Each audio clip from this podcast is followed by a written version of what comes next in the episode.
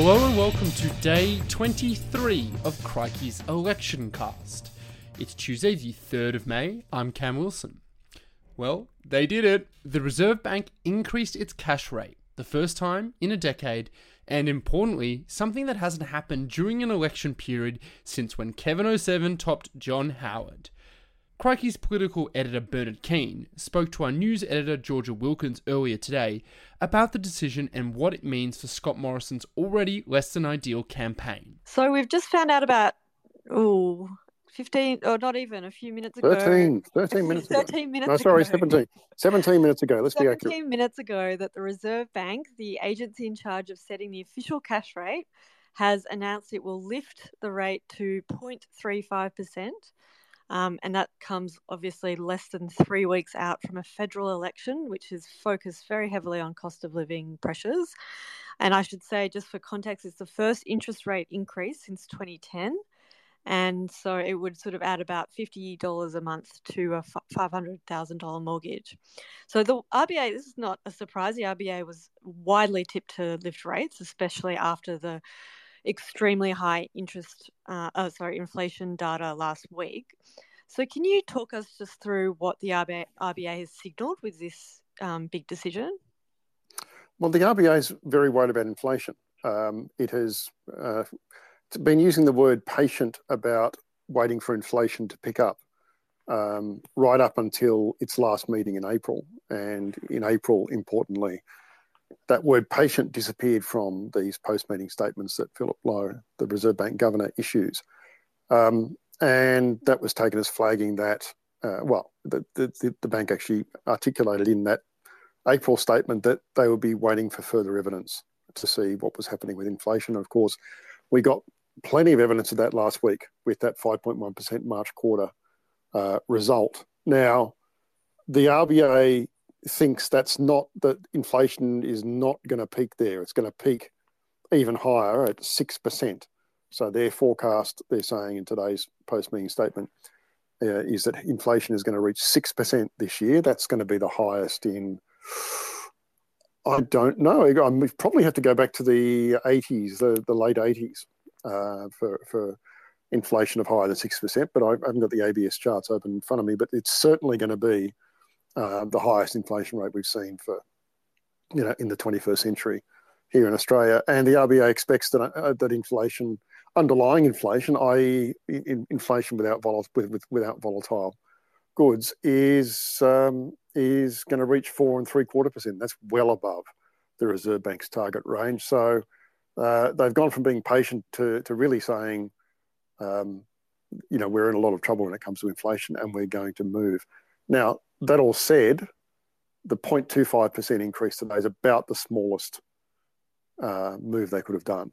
They possibly could have done something numerically smaller, but, a 0.25% is about the smallest step that they can take. There was a lot of sort of forecasts that they were going to increase it by more, a little bit more, much more. Some people wanted them to go straight to 0.5. Some wanted them to go 50 basis points right away, but they've settled for the first of what is likely to be a succession of interest rates rises over the next couple of years. So you mentioned that there was talk about inflation lifting as well. So could you tell us a bit more about what RBA Governor Philip Lowe said today in his post-meeting statements? I think maybe a lot of people don't know this, but when a rate decision's made, the RBA makes quite a detailed sort of statement about their decision making, and could you just give a little bit more of the sort of sense of the language that he used and in that? Well, the RBA's story on inflation is that it's not just external inflation. So there's a quite significant section where Lowe says the rise in inflation largely reflects global factors, but domestic capacity constraints are increasingly playing a role. And inflation pressures have broadened, with firms more prepared to pass through cost increases to consumer prices. Now, that's what we saw in last week's inflation data, is we didn't just see oil or housing, one or two big increases driving that rise in the March quarter. We saw big increases, but we also saw across virtually every category of goods that makes up the CPI, we saw prices going up. So that's what I mean by the broadening of the effect. And there's been a lot of talk, including in Crikey, about how a lot of less inflationary pressure is coming from offshore. It's coming from oil prices, it's coming from energy prices. But the Reserve Bank's also saying, look, there are domestic capacity issues as well that are causing this. So it's really flagging that if you think that monetary policy is not going to be any good at stopping externally imposed inflation, things like oil price rises, they're saying, well, sorry, but a lot of what's going on is also a domestic issue as well. And that's why we're moving to address it with monetary policy right now. It's interesting what they don't say. And what they don't say is that this is demand-driven inflation, i.e. that there is so much money washing around in the economy that, people are basically, driving prices up with their demand for goods. Not very much mention of that. There is some mention of wages growth. The RBA does say that wages growth, it believes wages growth is going up. Now, we've heard this many times before. It's turned out not to be the case. What they're saying is that they're hearing from businesses that a lot of firms are starting to respond to tight labour markets by paying higher wages. Certainly not before time, if that's true, but we're not going to find out until 3 days before the election with the latest wage price index numbers as to whether that's actually happening. So it's, the story is, look, inflation is here. It's inside Australia. It's inside the inflation calls are coming from inside the house, if you like, and we need to do something about it. The discussion of wages is really a recognition that right up until a couple of months ago, the RBA's line was, we're not going to lift interest rates until we see sustained increases in wages growth. And there is no sustained increase in wages growth that we've been seeing lately. It's just gone back to pre-pandemic levels. But from the RBA's point of view, the wages first policy was ditched a couple of months ago because inflation was starting to get too high for its comfort level. So we'll get to the politics of all this in a moment, because obviously it comes right in the middle of an election campaign. But obviously rate rises have a huge impact on people's cost of living. They directly impact people's mortgage repayments. So, and obviously we just heard that inflation is all-time highs, 20-year highs. So this is, people are already struggling. What's it going to mean for Australians who are finding it hard to pay for things, and what's it going to mean for people? What impact is it going to have on them? Well, let's remember that the people who own mortgages are a fraction of the economy. They're not dominant. A lot of people own their own homes. A lot of people can't afford to buy homes, so they're renting. So people who actually hold mortgages are a subset of homeowners. They're not necessarily a dominant group, but they are obviously a very, very large group. And for many of them, particularly if they've acquired a mortgage in the last 18 months, 2 years, obviously we've seen a big rise in housing prices over the last 2 years. And a lot of people, I think, have moved into the property market for the first time. For those people, a rate rise is going to be quite a shock. I mean, no one's had a rate rise, an interest rate rise and mortgage repayments rise driven by the Reserve Bank since Julia Gillard was Prime Minister. So it's going to be a rather unaccustomed situation. And for those mortgage holders who've gone in and they've maybe bought a place and they have really committed as much as they possibly can, they're not going to be in a very good position to deal with increases in mortgage repayments. But what we expect, and certainly what the prudential regulator, AFRA, would expect, and the Reserve Bank would expect, is that banks would have been taking that into account when they've been making decisions about giving mortgages over the last couple of years. That is, you wouldn't have been allowed to get a mortgage unless banks were satisfied that you could handle mortgage repayments returning to the sort of levels that would have applied before the pandemic, i.e., being able to handle repayments when interest rates are back to over 1%, maybe over 2%, rather than at their current lows. So you know, there'll be a lot of talk about mortgage stress. I mean, the media loves to talk about mortgage stress. I think it's more spoken about than actually real. I don't think it's going to, you know, cause a serious, particularly not such a small rate rise. It's not going to cause a serious impact. But for a lot of households, it's one thing on top of another, isn't it? You know, it's higher prices, it's wage stagnation. A lot of people haven't had a decent wage rise, certainly no real wage increases now for a couple of years. They've been going backwards. And on top of rising bills, they're now facing rising mortgage repayments. And let's not forget, down the track, in coming quarters, are going to be higher electricity bills because of the surging price in coal. So, you know, It's not going to be, I don't think we're going to see too many households tipped into default or anything like that. I'm sure there'll be stories about that tomorrow, but I don't think we're going to see much of that. But as we go forward through this rate tightening cycle, which is probably going to last another 2 years, or certainly into 2024, I think as each rate rise goes by, we are going to see that level of mortgage stress start rising. And, you know, into the second half of next year, we may well start to see people being exposed to issues like struggling with their mortgages, and particularly if, you know, there's an impact on property prices and house prices actually fall. Now, that's a story for mortgage holders. For if you're a saver, of course, it's good news. I mean, savers have been really copying it in the neck for the last sort of, well, you know, last few years, with rates progressively falling down to near zero. So finally, a little bit of respite for people who like to put their money in the bank. They're going to get slightly more than they were before, and by the end of next year, I suspect they'll be getting you know, quite a bit more than otherwise they would. A small silver lining there, I guess. Well, look, this is you know, groups like National Seniors Association always like to say, you know, hey, what about us? I mean, we everyone rejoices and the media rejoices in interest rate cuts, but it's it makes life much more difficult for pensioners, and they're quite right, and it's you know, it's something that shouldn't be forgotten in this particular context. Indeed. Let's move on to politics, because that's obviously why a lot of us are here.